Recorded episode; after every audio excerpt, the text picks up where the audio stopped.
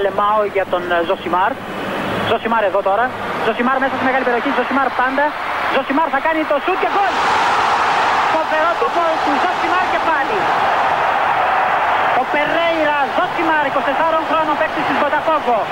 Να λοιπόν, ο Ζοσιμάρ, ο αποκαλούμενος μαύρος Ράμπο από τον πατέρα του, που ήθελε λέει να τον κάνει πυγμάχο και να πάρει τα πρωτεία του Κάσιους Κλέη.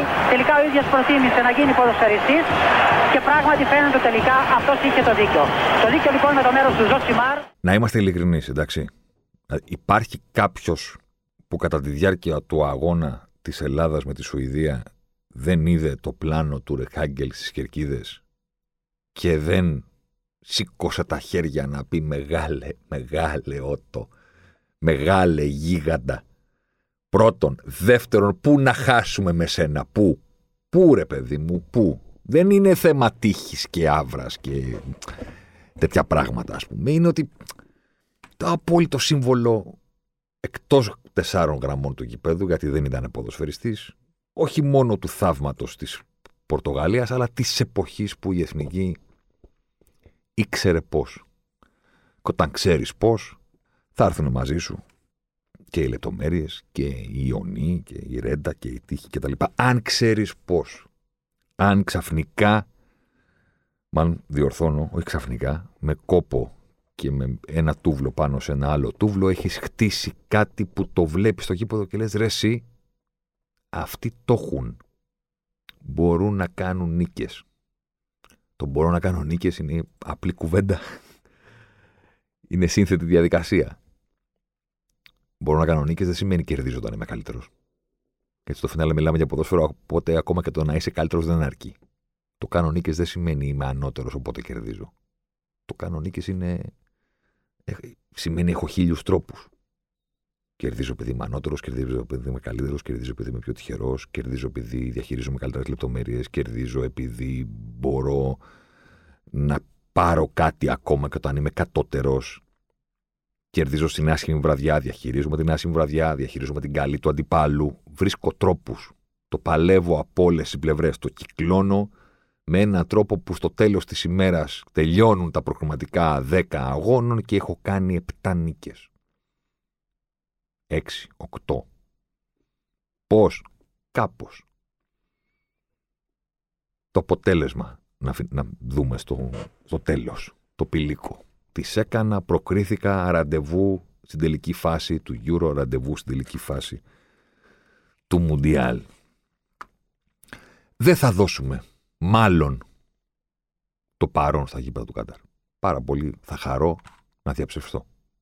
Αλλά θέλω να πω ότι το θέμα του podcast δεν είναι αν μπορούμε να πάμε στο Κατάρ ή αν δεν μπορούμε. Αυτή τη στιγμή έχουμε στο γήπεδο μια εθνική ομάδα που μας μπερδεύει. Είτε αυτή την αίσθηση. Εγώ όταν λέω μας εννοώ ε, και τα, και τα ΜΜΕ και τον κόσμο που, εν πάση περιπτώσει, τα τελευταία χρόνια είναι και πιο κοντά από ποτέ κλείνει η παρένθεση. Εντάξει.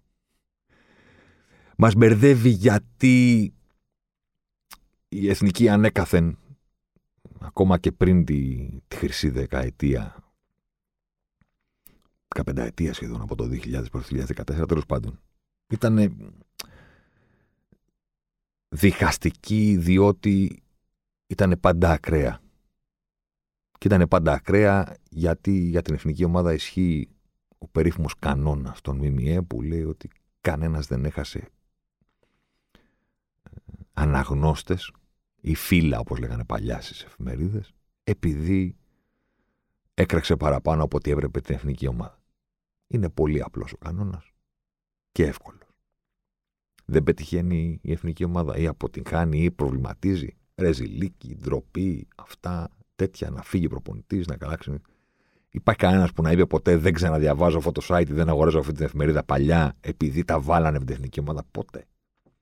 Δεν είναι το ίδιο εύκολο να κάνεις το ίδιο πράγμα με την ίδια ευκολία για τον Ολυμπιακό, τον Παθηναϊκό, την ΑΕΚ, τον ΠΑΟΚ κτλ. κτλ. Η εθνική δεν έχει ο Παδούς έχει φίλους, ναι, έχει υποστηρικτές, δεν έχει κάποιους οι οποίοι ζουν και αναπνέουν 365 μέρες το χρόνο για τις τύχες της ομάδας τους. Να τους λες να φύγει ο προπονητής. Δεν το λες. Η εθνική λοιπόν είναι ένα πεδίο πάντα που ξεκινάω από το δικό μας το συνάφι που τα μέσα βγάζανε τα αποθυμένα τους. Εντάξει. Στα άσχημα μυρίζει μούχλα η μπειραρία του Ρεχάγκελ. Η έκφραση που μόλις ακούσατε δεν είναι δική μου. Έχει τυπωθεί σε πρωτοσέλιδο την επόμενη μέρα από την ήττα από την Τουρκία στο Γεώργιος Καραϊσκάκη. Κάναμε κάτι εγκληματικό. Χάσαμε από τους Τούρκους. Βέβαια, τους κερδίσαμε στην έδρα τους μετά από μερικούς μήνες. Αλλά ναι, μύριζε μπου, μούχλα και τέτοια. Ήμασταν ήδη πρωταθλητές Ευρώπης. Ε. Ναι. Οπότε στα άσχημα συμβαίνουν αυτά και στα καλά. Ο Όλυμπος είναι το, το τίποτα. Θεή, η μύθεω και βάλε που λέγει και ο Χαρικλίν. Ε, Ω Βασίλης στο, στο γρανίτα Μπουντατζίκη. Τι Θεός, η μύθεω και βάλε. Τέτοια πράγματα. Μαζί πηγαίνει και ο κόσμος. Δηλαδή, δεν είναι εύκολο να πάρεις ψύχρεμη να την πω, μοιρασμένη να την πω, μία ματιά ρε παιδί μου που να μην είναι ακραία όσον αφορά εθνική. Ε, και έγινε και της μόδας το κράξιμο, διότι από το 14 και μετά, κακά τα ψέματα, δεν είναι σταδιακή πτώση αυτό που συμβαίνει, δεν είναι κατηφόρα, είναι άνοιξη πόρτα του αεροπλάνου και μας έδωσαν μια σφροξιά. Ε, και πέφτουμε, ας πούμε πιάνουμε, σπάμε το φράγμα του ήχου. Πώς το έχει πιάξει αυτό, αυτός, πώς το λέγανε, Φέληξ, πώς το λέγανε αυτόν που είχε πέσει από την στρατόσφαιρα, πώς το λέγανε εκείνο εκεί. Ε, που είχε βουτήξει. Αυτός ρε παιδί μου, η, η επιτάχυνση και η ταχύτητα που έπιασε κατά τη διάρκεια της πτώσης του προς τη γη από τόσο ψηλά τον είχε κάνει να, να γίνει μοναδικός άνθρωπος που έσπασε μόνο στο το φράγμα του ήχου, χωρίς να ε, είναι πάνω σε ένα αεροπλάνο, σε ένα αυτοκίνητο, δεν ξέρω εγώ πού. Μόνο το έσπασε. Κάπως έτσι πέφτει η εθνική από το 14 μέχρι και τώρα, πού και πού κατά τη διάρκεια, ε, κάπως αναφαίνεται ότι ισορροπεί, ότι ανοίγει ένα λεξίπτωτο ας πούμε και ε, σταματάει η ελεύθερη πτώση, αλλά στην πραγματικότητα είναι απλά μια επιβράδυνση της πορείας προς τα κάτω. Η πορεία συνεχίζει να είναι προς τα κάτω. Και αυτή τη στιγμή βρισκόμαστε μπροστά σε μια εθνική που μας μπερδεύει. Ακόμα και τα αποτελέσματα δηλαδή να δει κάποιος, το καταλαβαίνει αυτό. Αίτητη. Ναι, αλλά δεν κάνει νίκες. δηλαδή αυτός που λέει ότι εγώ θέλω να τους δω να κερδίζουν, του λέει άλλος ναι, ρε φίλε, αλλά δεν χάνουν κιόλας. Δεν βλέπεις ότι κάτι πάνε να κάνουν. Ο άλλος που σου λέει ότι καλά τα λες, σου λέει ναι, ρε φίλε, αλλά δεν κερδίζουν κιόλας. Τώρα κερδίσαν. Και κερδίσαν και το δύσκολο μάτσο. Και υπάρχει αυτό το γλυκό πικρό, ας πούμε, του ούτε το Κόσοβο δεν μπορεί να κερδίσετε, ρε και μετά 2-1 με τη Σουηδία, καλή εμφάνιση, γεμάτο μάτς, ναι, λεπτομέρειες πήγανε υπέρ μας, ναι, κανένας δεν γνωρίζει τι θα έχει συμβεί αν οι Σουηδοί είχαν βρει εκείνη το πρώτο γκολ που το δικαιούνταν. Δεν είναι αυτή τη στιγμή το γκρουπ των Ελλήνων παιχτών, ένα γκρουπ το οποίο το βλέπεις και λες εντάξει μωρέ και να το τρώγαμε πρώτοι κάτι θα κάναμε και θα το γυρνούσαμε. Όχι, δεν είμαστε αυτοί. Αντιθέτως, είμαστε αυτοί που το βάζουμε πρώτοι στις καθυστερήσεις του πρώτου με το Κόσοβο και τελικά το τρώμε στο 92. Είμαστε οι άλλοι που πιάνουν το κορόιδο. Δεν είμαστε, απέχουμε πάρα πολύ από το να είμαστε αυτοί που πιάνουμε κορόιδα. Τους άλλους. Με τις λεπτομέρειες υπέρ μας, ναι. Και παίρνει το μάτς και απ' τη μία κάποιοι ασχολούνται αν είναι ανοιχτή ακόμα η δεύτερη θέση που οδηγεί στα μπαράζ. Ε, για μένα είναι μια κουβέντα που δεν έχει πολύ μεγάλο νόημα, γιατί μιλάμε για μια ομάδα για την οποία δεν μπορείς να βάλεις το χέρι στη φωτιά, δεν μπορεί να κερδίσει κανένα. Εγώ από εκεί θέλω να ξεκινήσω. Και να το εξηγήσω λίγο παραπάνω. Όταν λέω δεν μπορεί να κερδίσει κανέναν, θα ήμουν ηλίθιο να το υποστηρίξω την επόμενη μέρα που η Εθνική έχει κερδίσει τη Σουηδία. Το δεν μπορεί δεν είναι θέμα ικανότητας μόνο. Προφανώς και οποιοδήποτε μπορεί να κερδίσει οποιονδήποτε στο ποδόσφαιρο. Όταν χρησιμοποιήσει κάτι τέτοιο, ας πούμε, σαν αφορισμό αυτός δεν μπορεί να κερδίσει κανένα, αυτή η ομάδα δεν μπορεί να κερδίσει κανένα. Αυτό που εννοώ εγώ τουλάχιστον πίσω από αυτή τη φράση είναι ότι ναι, μπορεί να έρθει νίκη. Εννοείται. Θα είναι αποτέλεσμα και λίγο στατιστικού λάθους και λίγο της στοιχειότητας του ποδοσφαίρου. Είναι αυτό που έλεγα στην αρχή. Είναι άλλο πράγμα έκανα μια νίκη και είναι άλλο πράγμα κάνω νίκες. Είναι ο χρόνος που μπαίνει στο ρήμα. Πώς το λέγε εκείνος ο αρχαίος, ο πολύ πιο έξυπνος από εμάς, είμαστε αυτό που κάνουμε με συνέπεια. Αυτό που κάνεις μία φορά δεν είσαι αυτό. Είσαι αυτό που κάνεις με συνέπεια. Για να το πούμε διαφορετικά, ας πούμε, η Εθνική Ελλάδος δεν έγινε ποτέ ομάδα η οποία θα πήγαινε σε κάθε διοργάνωση να πάρει το τρόπεο, επειδή πήρε το τρόπεο στην Πορτογαλία. Το έκανε αυτό. Δεν ήταν αυτό. Όμως, τα επόμενα χρόνια ήταν η ομάδα που μπορούσε να πηγαίνει σε κάθε διοργάνωση. Πήγε το 8, πήγε το 10, πήγε το 12, πήγε το 14. Όταν το κάνεις 4 συν μία η Πορτογαλία πέντε φορές στις έξι διοργανώσεις, τότε είσαι αυτό. Είναι κάτι που σε χαρακτηρίζει. Και όταν τρεις φορές από τις έξι περνάς και στην επόμενη φάση και είσαι στα νοκάουτ, το 4 που το πήρες το 12 που έπαιξες προημιτελικό στου 8 της Ευρώπης με τη Γερμανία και το 14 που για πρώτη φορά πέρασες και στους 16 του Μουντιάλ και ήσουν μια διαδικασία απέναντι για το να μπεις στην Οχτάδα. Και να σου πω, μπορεί και να το παίρναμε με την Ολλανδία. Δεν το ξέρεις. Που λέει και ο μεγάλος Κάρα. Τότε είσαι και η ομάδα που όχι μόνο είναι παρόν, στην, ε, είναι παρούσα στην τελική φάση, είναι και η ομάδα που μπορεί να, το, να πάει, να βγει από τον όμιλο. Να μπει στα νοκάουτ. Είσαι γιατί το κάνεις. Όχι γιατί το έκανες μία φορά. Η εθνική κέρδισε τη Σουηδία. Μπράβο της. Με την αξία της. Είναι ομάδα που μπορεί να κερδίζει. Εγώ λέω όχι. Λέω όχι γιατί δεν το έχω δει. Όχι γιατί το εκτιμώ με βάση αυτό που βλέπω στο χορτάρι. Πες ότι δεν βλέπεις κανένα παιχνίδι. Τίποτα. Σε έχουν κάπου κλεισμένα, ας πούμε, και βλέπεις μόνο τα σκορ. Αλλά παλαιά, τελετέξτ, πώς το λέγανε μπαίναν οι άρρωστοι με το στοίχημα να δούνε τη λήξη των αγώνων. Τίποτα. Όχι κείμενο να διαβάσεις πώς έπαιξαν και ποιος έβαλε τον γκολ. Τίποτα. Μόνο σκορ.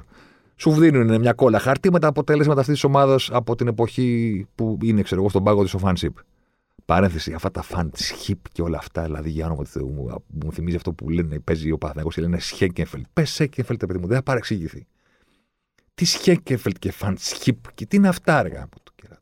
Φανσί πρέπει, μου, κανονικός, ωραίος. Τι μου τον κάνει και βάζουν και απόστροφο και βάζουν ταφ. Τι είναι αυτά, ρε. Κλείνει η παρένθεση. Σου δίνουν μια κόλλα χαρτί, βλέπεις τα αποτελέσματα. Ε, δεν βλέπεις συνεχόμενα W που λένε και στο πρόγραμμα win, win, win, win. Πράσινο. Είναι ανάμεικτα. Το πράσινο της νίκης μαζί με το κίτρινο που μπαίνει συνήθως στο D, στο draw της ισοπαλία και το κόκκινο που μπαίνει ε, στο L της, ε, της ΣΥΤΑς. Δεν χάνουν, δεν κερδίζουν κιόλας. Το ψάχνουν. Και κατά τη γνώμη μου είναι και απολύτως λογικό αυτό που συμβαίνει. Ο Φαντσίπ έχει φτιάξει ένα group και χρησιμοποίησε από την αρχή, πριν ξεκινήσει καν αυτή τη διαδικασία, την έκφραση Project Qatar. Εντάξει. Ότι ας πούμε έχουμε το Nations League, αλλά αυτό που προσπαθούμε να κάνουμε είναι να φτιάξουμε ένα σύνολο παικτών, να βρούμε την άκρη μας, να γνωρίσει ο προπονητής καλύτερα τους παίχτες, να κατασταλάξει κάπου, να κάνουν το ίδιο και οι παίχτες σε σχέση με αυτά που τους ζητάει ο προπονητής και όλοι μαζί να τα δώσουμε όλα για να πάμε ξανά σε μεγάλη διοργάνωση που είναι η αμέσως επόμενη το παγκόσμιο του Κατάρ. Πρώτα Κατάρ ναι, αλλά στην πραγματικότητα εγώ εκτιμώ ότι πίσω από την προσπάθεια το βλέμμα είναι πιο κάτω. Να μην παρεξηγηθώ. Δεν εννοώ ότι αυτό το γκρουπ παιχτών και προπονητής έχουν μπει και έχουν συμφωνήσει, ας πούμε, κρυφά μακριά από τις κάμερες ότι δεν πάμε για την πρόκριση τώρα. Γιατί φτιάχνουμε κάτι μεγαλύτερο για πιο κάτω. Δεν εννοώ αυτό. Κανένας δεν παίζει για να μην πετύχει το, το στόχο του. Λέω όμως ότι ο τρόπος με τον οποίο δουλεύει ο Ολλανδός στη συγκεκριμένη ομάδα, εμένα μου δείχνει ότι ναι, μεν το project λέγεται Κατάρ, αλλά το project είναι πιο κάτω. Είναι για το επόμενο Euro. Και κοιτάς το χορτάρι και λες. Έχουμε μέλλον και γι' αυτό δεν έχουμε παρόν. Έχουμε ένα γκρουπ παικτών που δεν κοιτάει αυτή τη στιγμή κατάματα το στόχο του επόμενου Μουντιάλ που είναι κοντά στον ένα χρόνο και κάτι από σήμερα. Έχουμε ένα γκρουπ παικτών που όχι από επιλογή δική τους, αλλά από ηλικιακή αναγκαιότητα κοιτάνε πιο κάτω. Ο Μαυροπάνος είναι 23. Ο Ρέτσος είναι 23. Ο Χατζηδιάκος είναι 23. Ο Ανδρούτσος είναι 24. Τσιμίκας Γιαννούλης πιο έτοιμοι, πιο ψημένοι είναι 25. Ο Μπουχαλάκης με τον Μπακασέτα είναι στα 28. Ναι, OK, okay, φαίνεται και στο γήπεδο. Ο Ζέκα τριαντατριών. Τους βλέπεις ποιοι είναι αυτοί οι οποίοι παίρνουν με μεγαλύτερη συχνότητα μέσα σε ένα 90 λεπτό σωστές αποφάσεις. Δεν το κάνουν επειδή είναι πιο έξυπνοι. Είναι πιο μεγάλοι, πιο έμπειροι, πιο ψημένοι για να χρησιμοποιήσω μια ποδοσφαιρική έκφραση. Φαίνεται το 23 με το 28. Μπαμ, από δορυφόρο. Πας πιο μπροστά. Τζόλι, εντάξει, Wonderkid. 19. Βρουσά 23. Λιμιός 23. Χατζηγιοβάνης 24. Παυλίδης 22. Δουβίκας 22. Λείπουν και οι δύο πιο ψημένοι που έχουμε πίσω από το φόρ και Μασούρας στα 27 και Φορτούνης 28. Αυτοί ανήκουν στην κατηγορία Μπουχαλάκης, Μπακασέτας, ηλικιακά ξαναλέω. Εμπειρικά, μην παρεξηγηθείτε ότι τη σχέση έχουν σαν ποδοσφαιριστές και την αξία τους. Δεν μιλάμε γι' αυτό. Μιλάμε για το γεγονός ότι βλέπεις ένα γκρουπ και λες ρε, εσύ, κάτσε μισό λεπτάκι. Πολύ μικροί έχουν μαζευτεί. Ξέρετε, στην Ελλάδα θεωρούμε ότι μικροί είναι το να παίζουν 17, 18, 19.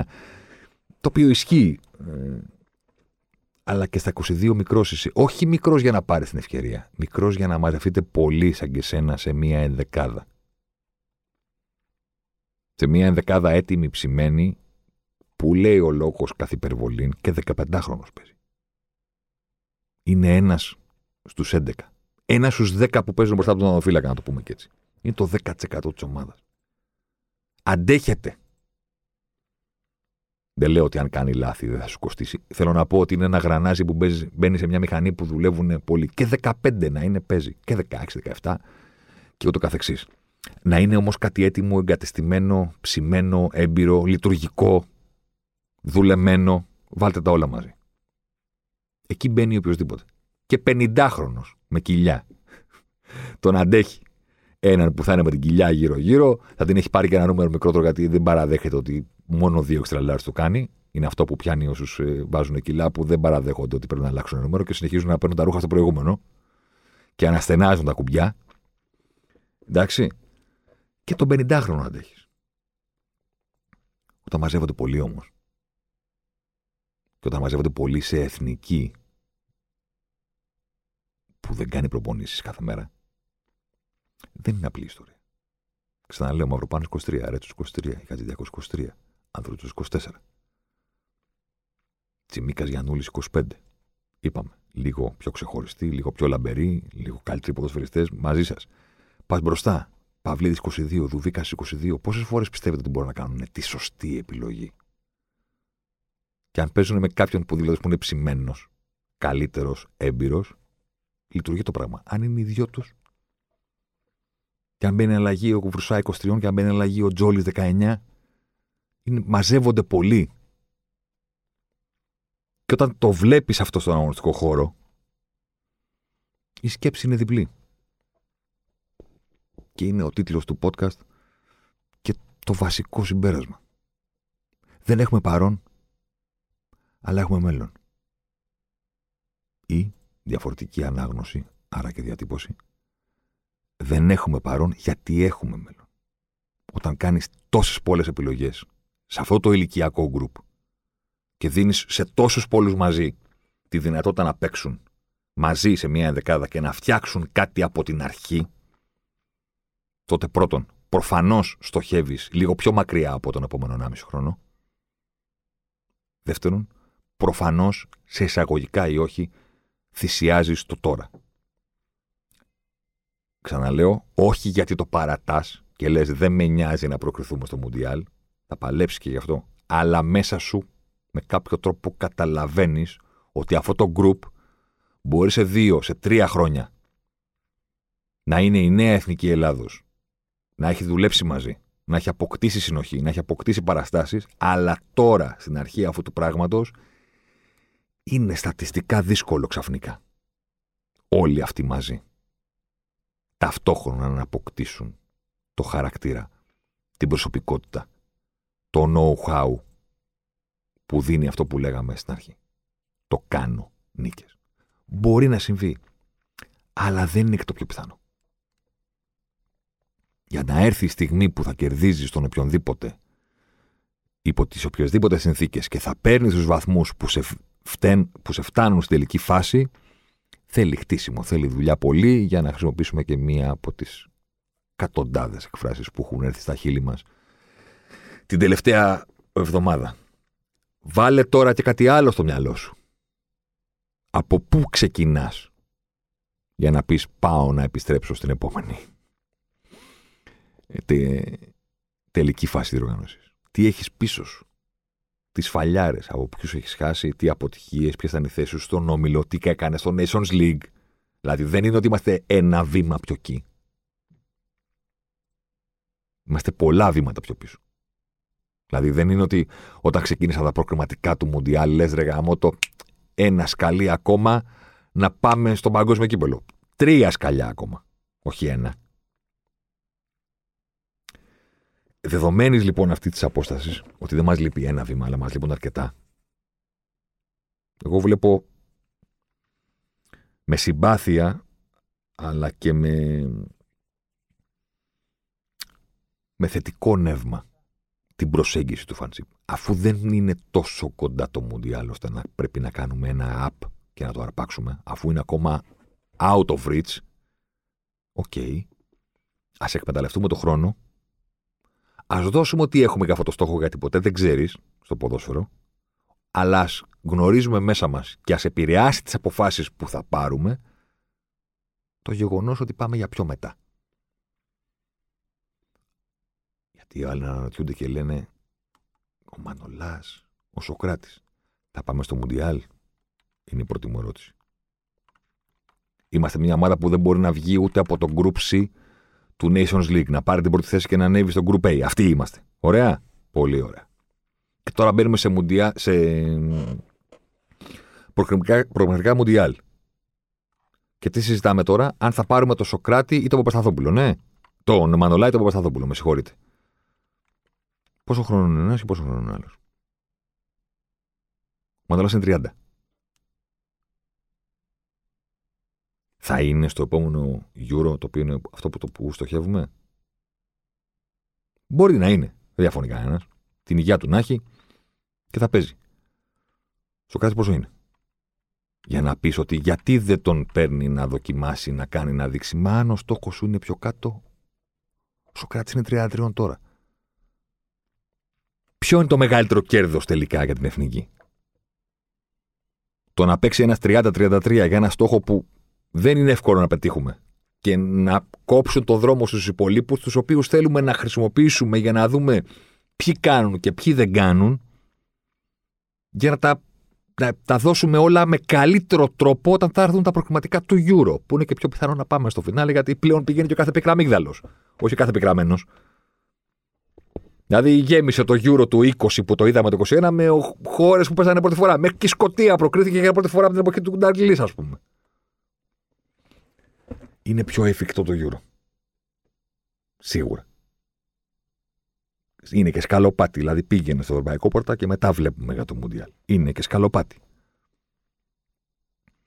Είναι και χρονικά εκεί που μπορεί να το κυνηγήσεις. Όταν είσαι τόσο μακριά από κάποιο στόχο και έχεις πέσει τόσο χαμηλά τα τελευταία χρόνια, το λογικό δεν είναι ότι θα σου βγει η πρώτη ζαριά. Στην πρώτη ζαριά θα μάθεις, θα προσπαθήσεις, θα βελτιωθείς, να τα δώσεις όλα καλύτερα στην επόμενη. Το γκρουπ αυτών των παιχτών, εγώ το βλέπω στο κήπεδο και πριν δω πώς παίζουν, τι κάνουν, την τακτική που διαλέξαμε, ποιος είναι σε καλή μέρα, καταλαβαίνεις ότι είναι ένα γκρουπ το οποίο ναι, θα προσπαθήσει για το Μουντιάλ, αλλά έχει ρηχτεί στο γήπεδο για να γίνει κάτι καλύτερο όταν θα ξεκινήσουν τα προκριματικά του επόμενου Ευρωπαϊκού. Όταν θα έχουν ένα ακόμα χρόνο. Ο Μαυροπάνος, ο Ρέτσος και ο Χατζηδιάκος. Ένα, δύο. Και από τα 23 θα πάνε τα 25. Και τότε θα ξέρουμε καλύτερα. Ποιον αφήνουμε και ποιον κρατάμε. Αυτό που ευχόμαστε είναι να ξέρουν καλύτερα και οι ίδιοι τι κάνουμε στο γήπεδο, τον εαυτό τους, τα λάθη τους. Και με αυτόν τον τρόπο να βρεθεί μια διαδικασία που θα δώσει σε αυτόν τον γκρουπ εκτών αυτό που του λείπει. Γιατί στο φινάλε τι του λείπει περισσότερο; Η προσωπικότητα. Ξέρω, εντάξει, βαρετή κουβέντα στον αθλητισμό, ναι, OK, okay, ναι, αλλά προσωπικότητα. Οι σφαλιάρες που σε κάνουν να μαθαίνεις, οι σφαλιάρες που σε βελτιώνουν, οι εμπειρίες που σε φέρνουν κάποια στιγμή εκεί στα 25-26 που ξεκινάει το καλύτερο διάστημα στην καριέρα των ποδοσφαιριστών, η ακμή τους ας πούμε, που σε φέρουν εκεί έτοιμο για να γίνεις η καλύτερη εκδοχή του εαυτού σου που μπορείς στο χορτάρι. Ο χαρακτήρας, η προσωπικότητα που θα σε κάνουν να πεις ναι, εντάξει, μωρέ, δεν θα χάσουμε από το Κόσοβο. Δεν θα πάρουμε χ από το Κόσοβο για όνομα του Θεού. Προ... Προηγηθήκαμε σε ένα ημίχρονο στο οποίο δεν είχαμε κάνει τίποτα. Φτάσαμε στο 45 και δεν είχαμε κάνει σουτ. Μηδέν τελικές εκτός έδρα από το Κόσοβο για όνομα του Θεού. Φοράγανε και μπλε οι Κωσοβάροι και νόμιζες ότι παίζουμε με τη σκουάντρα Τζούρα στο Ολύμπικο. Και λες πω πω μια Ελλάδα, ρε παιδί μου, απέναντι στην πρωταθλήτρια Ευρώπης του Μαντσίνη, φάση δεν μας έχουν κάνει. Και τελικά ήταν Κωσοβάροι. Δεν ήταν Ιταλοί. Τίποτα. 60% το Κόσοβο, εμείς να μην μπορούμε να περάσουμε τη σέντρα. Αγώνας που τον λες που τον βλέπεις και λες: Εντάξει, αν παίζουμε με την Ιταλία, τότε καλά παίζουμε, διότι δεν έχουμε κινδυνεύσει. Δεν έχουμε απειλήσει κιόλας, αλλά εντάξει, δεν έχουμε κινδυνεύσει. Άμα τον βλέπεις και η αντίπαλος είναι το Κόσοβο, ας πούμε, δηλαδή τι λες; Τι κάναμε εδώ; 45 λεπτά ούτε τελική. Και γίνονται καθυστερήσεις στο μηχρόνο. Στις καθυστερήσεις κάναμε το πόρτο μα ούτε ένα μακρινό του μπουχαλάκι, αν θυμάστε, που είχε πέσει τον Φίλεκα και το σούταρο ο Ανδρέας Μπασκέ και ξαφνικά στο 45 συν 2 Τάσος Μπαγκασέτα σε Τάσο Δουβίκα, Εθνική Ελλάδος Τάσου. Σ' αρέσει, το κρατάς, το κρατάς; Γράψε την ημερομηνία, δικό μου, μην το, το κλέψουν και τέτοια. Εθνική Ελλάδος Τάσου. 0-1. Κράτα τώρα. Πάρ' το μάτς. Πάρ' το μάτς. Αυτά είναι τα αποτελέσματα. Αυτές είναι οι στιγμές που κάνουν τον όποιο Κεσάρι να λέει δεν μπορούμε να κερδίσουμε κανέναν.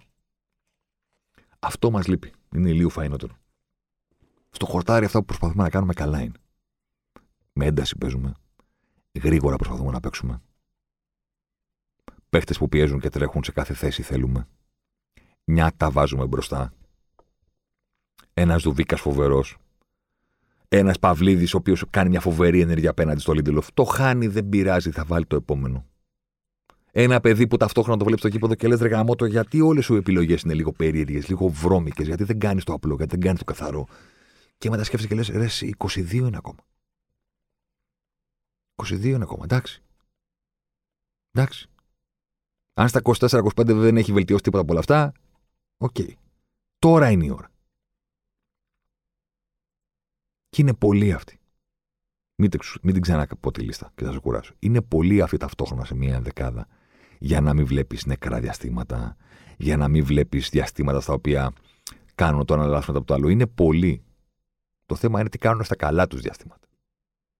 ώστε να σκεφτείς και να πεις: Ωραία, αν αυτό το δεκάλεπτο το κάνουμε 20 λεπτό και μετά το κάνουμε ημίχρονο, έχουμε τότε τρόπο να κερδίσουμε, να σταθούμε, να πάρουμε τους βαθμούς που πρέπει. Μας λείπει η εμπειρία σε αυτό το πράγμα, μας λείπει η προσωπικότητα. Και μας λείπει και κάτι άλλο, γιατί θέλω να θυμάμαι αυτά τα οποία έχω πει ή έχω γράψει στο παρελθόν. Για να σου πει κάποιος τι έλεγες και τι έκανες, ναι, εντάξει. Εμένα εξακολουθεί να μου λείπει κάτι, παρότι έχω έρθει εδώ σήμερα να μιλήσω με συμπάθεια για αυτό που βλέπω από την εθνική και να εξηγήσω τι καταλαβαίνω από αυτό το πράγμα. Όχι ορίστε, σας βούλωσε το στόμα κέρδισε. Καμία σχέση. Ο πρώτος είμαι που θα πω ότι ναι, κέρδισε. Εγώ δεν έχω πιστεί ότι είναι ομάδα που κερδίζει. Κέρδιζε μία φορά. Δεν είναι αυτό το θέμα.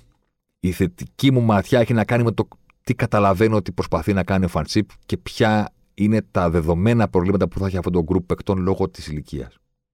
Αυτό θέλω να εξηγήσω. Πάει αυτό. Οπότε έχω υπομονή. Καταλήγουμε. Στο να γίνουν 22-24. Να γίνουν 25-27. Να φτιαχτεί ένα γκρουπ που θα έχει απ' όλα, θα έχει και τριαντάριδες, γιατί τότε σε αυτή την ηλικία θα είναι, ξέρω εγώ, ο Μπουχαλάκης, ο Φορτούνης, ε, ο Μασούρας, ας πούμε. Ο Τζαβέλας ήταν 35, δεν ξέρω αν θα συνεχίσει να παίζει. Ο Βλαχοδήμος θα μεγαλώσει που είναι στο τρέμα και είναι μεγάλο asset για την εθνική παρά τη βόλτα που έκανε στο Κόσοβο που με άφησε με το στόμα αυτό. Που πας και αφήνεις την αιστεία σου να φυλάξεις την πλάγια γραμμή της περιοχής. Για όνομα του Θεού. Κλείνει η παρένθεση. Να φτιαχτεί ένα γκρουπ λοιπόν που 22 θα έχουν γίνει 24 και θα είναι λίγο καλύτεροι, 24 θα έχουν μπει στα 25-26 οπότε πιο ψημένοι, οι άλλοι θα είναι στα 30, να κάτι να κάνουμε. Αυτό καταλαβαίνω ότι προσπάθουμε. Πάμε για το μέλλον και γι' αυτό δεν έχουμε παρόν αυτή τη στιγμή όσον αφορά τα αποτέλεσματα. Αλλά υπάρχει κάτι που μου λείπει και θα ήθελα να το έχουμε από τώρα. Εκεί ήθελα να καταλήξω. Θα ήθελα να έχουμε από τώρα, σαν γκρουπ παικτών, σαν διάθεση του προπονητή, οτιδήποτε, λίγες μεγαλύτερες απαιτήσεις. Από τους εαυτούς μας. Σαν ομάδα. Έχω συγκεκριμένο πράγμα από στο μυαλό μου που το λέω αυτό. Τον, ε, τον Νοέμβριο του 20 που καταλήξαμε στην, ε, στο Nations League και δεν πήραμε την πρώτη θέση γιατί φέραμε 0-0 με τη Σλοβενία. Θέλαμε νίκη στο γήπεδό μας με τη Σλοβενία για να πάρουμε την πρώτη θέση στον όμιλο του Nations League. Ωραία. Group ε, C. Και δεν είναι group, ε, πώς λέμε, στον πρώτο όμιλο Ολυμπιακό, στον δεύτερο όμιλο ΠΑΟΚ. Δεν είναι αυτό. Είναι group δυναμικότητας εκεί. Εντάξει. Είσαι στο C. Παίρνεις τη. κερδίζεις τον όμιλο για να πας στο B. Οι Ούγγροι που τους είδατε στο Μουντιάλ έτσι πήγανε στο Euro. Από το Nations League. Έτσι πήγαν στο Euro. Και τώρα έχουν ανέβει και στο Group A Γι' αυτό τους είδατε να παίζουν με τους Άγγλους και να κάνουν όλα αυτά τα άθλια οι ακροδεξιοί και οι φασίστες που έχουν στι κερκίδες τους. Άλλη παρένθεση. Αλλά γιατί έφτασε η Ουγγαρία. Ήταν κλείω στον όμιλο. Θέλω να πω ότι ανεβαίνουν, βρήκανε το μονοπάτι από εκεί. Παίζει η εθνική Ελλάδος με τη Σλοβενία. Δεν θα είναι η μεγαλύτερη στιγμή του ελληνικού ποδοσφαίρου αν κερδίσει τη Σλοβενία και κερδίσει τον όμιλο του γκρούψη. Αλλά είναι ο στόχος που έχουμε εκείνη τη στιγμή. 0-0. Δεν τον πήραμε το στόχο, όπως ήταν και το αναμενόμενο, γιατί δεν έχουμε μάθει να κερδίζουμε. Κανένα πρόβλημα. Δείξαμε ότι είμαστε μια πάρα πολύ καλή ομάδα, είπε ο Τζαβέρ να το λήξει του παιχνιδιού. Κάναμε τους Έλληνες υπερήφανους, είπε ο Λιμιό. Καταλαβαίνω τον νεανικό του γκρουπ και αυτό εξηγώ τόση ώρα στο podcast. Καταλαβαίνω τις παθογένειες που μπορεί να έχει όλο αυτό το πράγμα. Λίγες μεγαλύτερες απαιτήσεις δεν μπορεί να μην πετυχαίνει στο στόχο και να λες κάναμε του Έλληνες περίφανου. Δεν είσαι στο τελικό των Ολυμπιακών Αγώνων. Δεν είσαι ο Πετρούνιας. Χάλκινος αργυρός και πάλι είναι ασύλληπτο να σε βλέπουμε σε αυτό το επίπεδο. Οπότε πρέπει να έχουμε ένα context και να καταλαβαίνουμε ότι παρακολουθούμε. Ότι είσαι ήδη στους κορυφαίους, είσαι στο group C και αγωνίζεσαι με τα σήματα μιας ομάδας που ακόμα και το ευρωπαϊκό να σβήσουμε και να πούμε ότι δεν το πήραμε ποτέ. Έχει πάει σε τόσες τελικές φάσεις και έχει παίξει και στους 8 της Ευρώπης και στους 16 του κόσμου. Δεν μπορείς να λες ότι είσαι πάρα πολύ καλή ομάδα επειδή έφερες 0-0 με τη Σλοβενία. Δεν μπορείς να λες ότι κάναμε τους Έλληνες περήφανους. Όταν δεν πέτυχες το στόχο του να κερδίσεις τον όμιλο στον Group δεν γίνεται. Ξαναλέω, όχι επειδή κάποτε πήραμε το Euro. Σβήστε το. Έχουμε πάει σε τόσες τελικέ φάσεις. Έχουμε περάσει στους 8, έχουμε περάσει στους 16. Τι λες; Μου λείπει αυτό το πράγμα.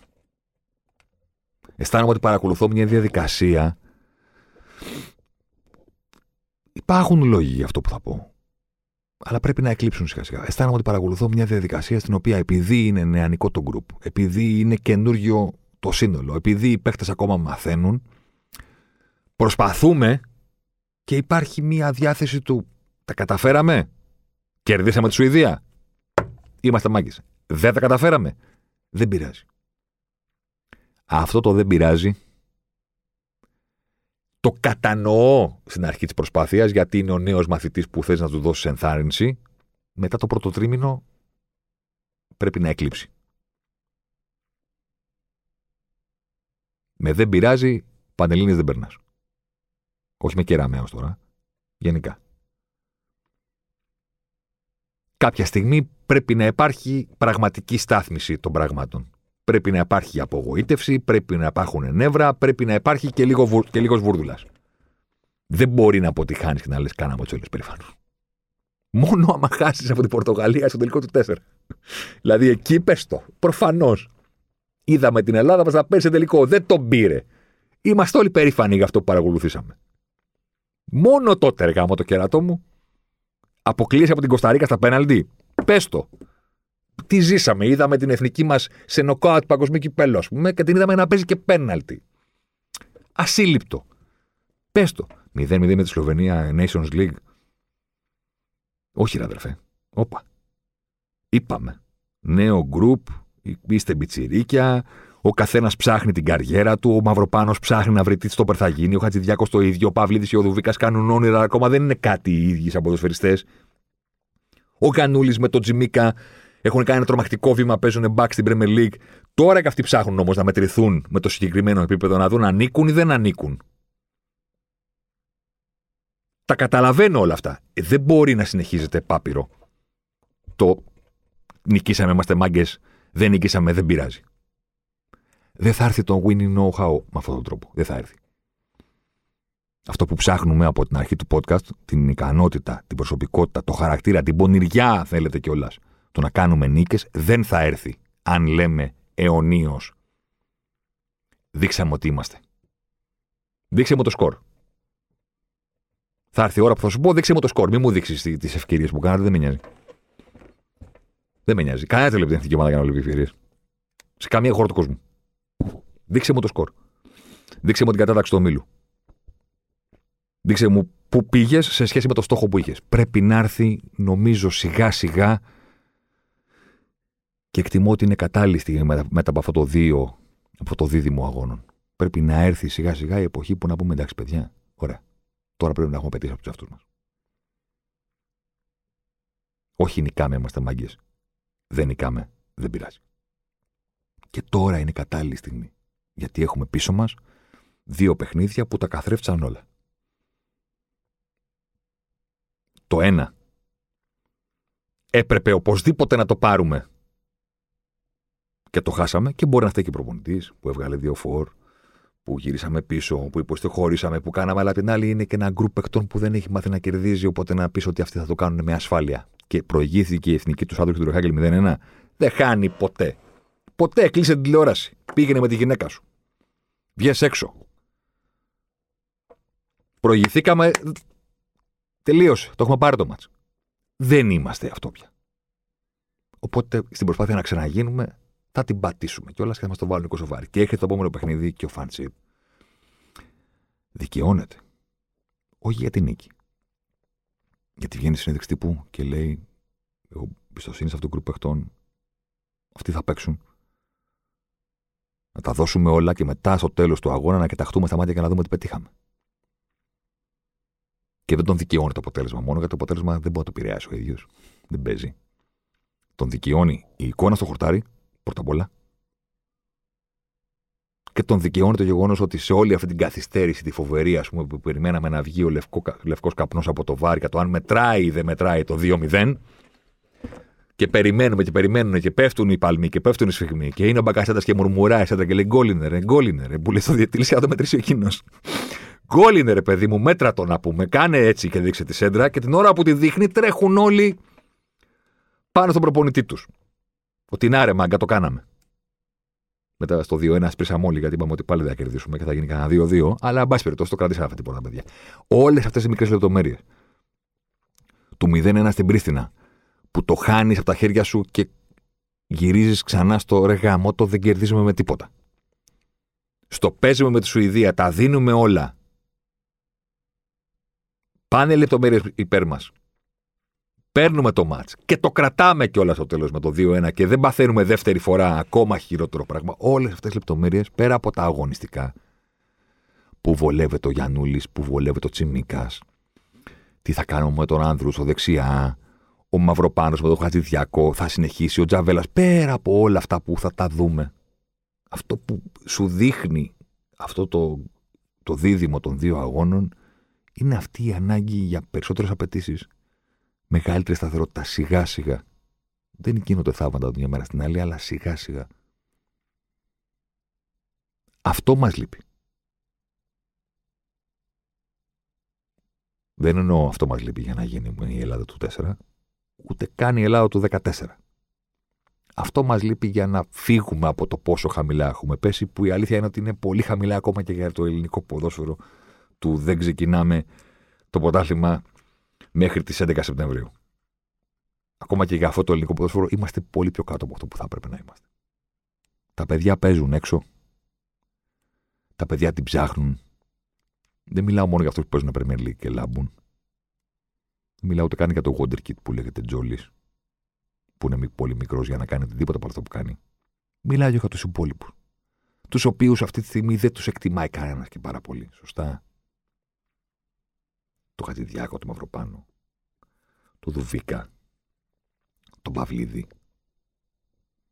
Δεν τους εκτιμάει κανένας πάρα πολύ έχουν την ευκαιρία στο εξωτερικό και στην εθνική να αρχίζουν να μας αλλάζουν μάτς, μάτς, αποτέλεσμα με το αποτέλεσμα, γιατί αυτό τους λείπει, τη γνώμη.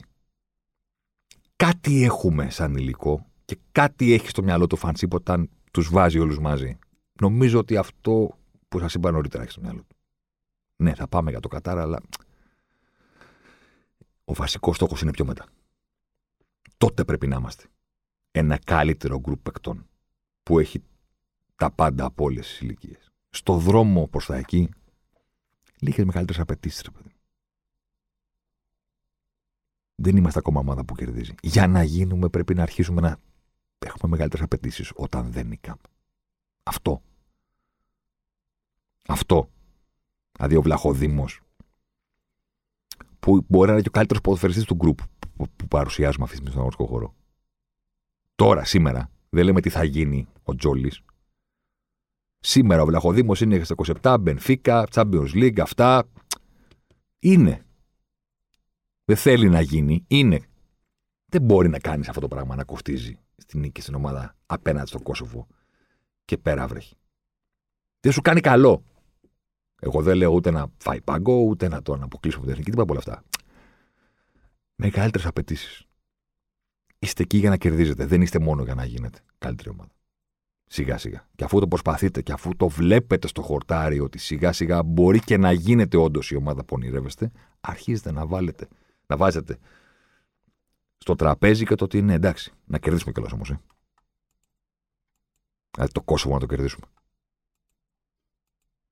Μα έτσι, μα αλλιώς. Ναι, εντάξει, ποδόσφαιρο είναι, όλα συμβαίνουν, ναι, να το κερδίσουμε. Είμαστε η εθνική που δεν χάνει, αλλά που δεν κερδίζει κιόλας. Τρεις ισοπαλίες, μία νίκη. Τέρματα 5-4. Έχουμε βάλει ένα γκολ παραπάνω από αυτά που έχουμε δεχθεί. Αυτό που μας έδωσε την νίκη στην αντεπίθεση και περιμέναμε 5 λεπτά μέχρι να επικυρωθεί από το βάρ. Είμαστε στο όριο. Είμαστε στο όριο. Κατά τη γνώμη μου, θα είναι λάθος να σταματήσουμε αυτό που συμβαίνει εντός εθνικής, γιατί θα ρισκάρουμε να ξαναβρεθούμε στο είμαστε η ομάδα που χάνει.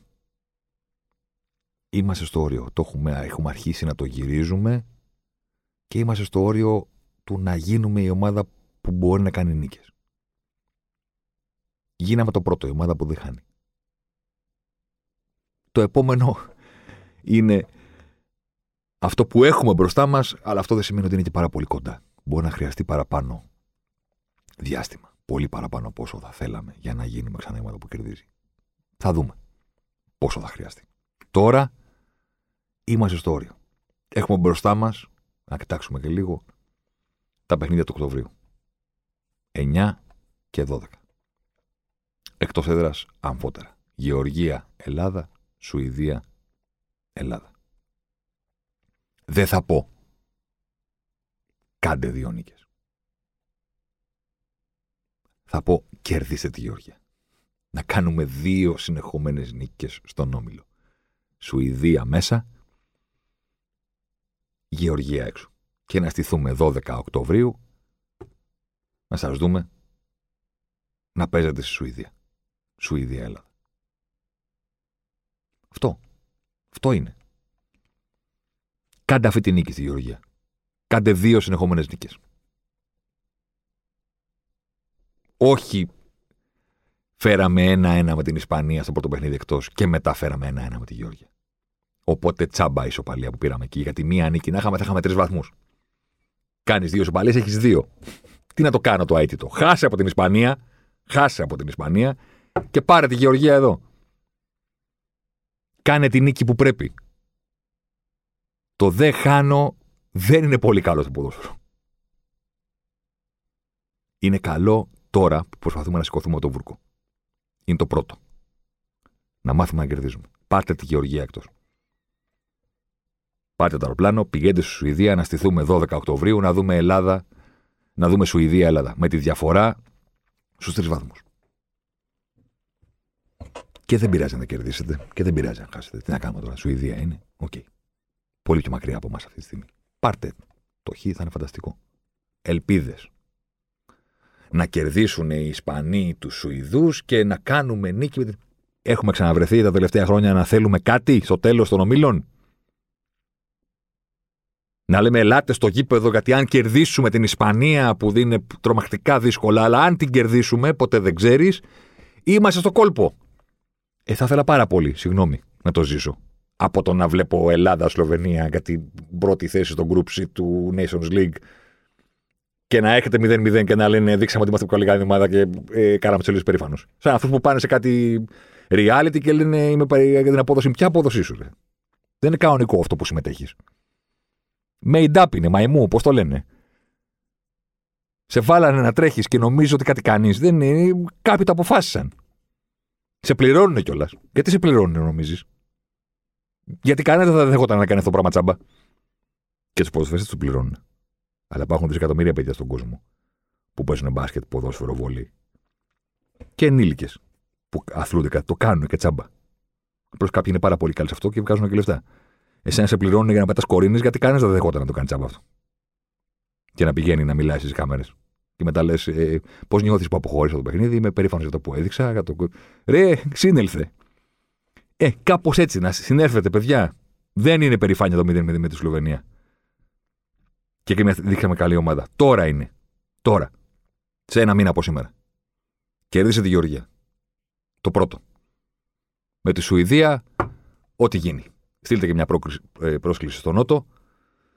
Πείτε του κλεισμένα αεροπορικά, κλεισμένα ξενοδοχεία, το φιλέτο που του αρέσει να τρώει. Ο Γερμανός που έχει πει τη μεγάλη κουβέντα για τα λεφτά στη ζωή και λέει πόσα λεφτά και να βγάζεις. Ένα φιλέτο θα φας. Δηλαδή, ωραία είναι να, έχουμε, να έχει τα λεφτά για να πάρεις το πιο ακριβό πιάτο του μαγαζιού. Δεν λέει κανένας όχι. Ωραίο είναι να έχεις τα λεφτά να πάρεις το ακριβότερο. Πόσο κάνει το φιλέτο αυτό, μάλιστα το θέλω. Δεν θα φας δεύτερο.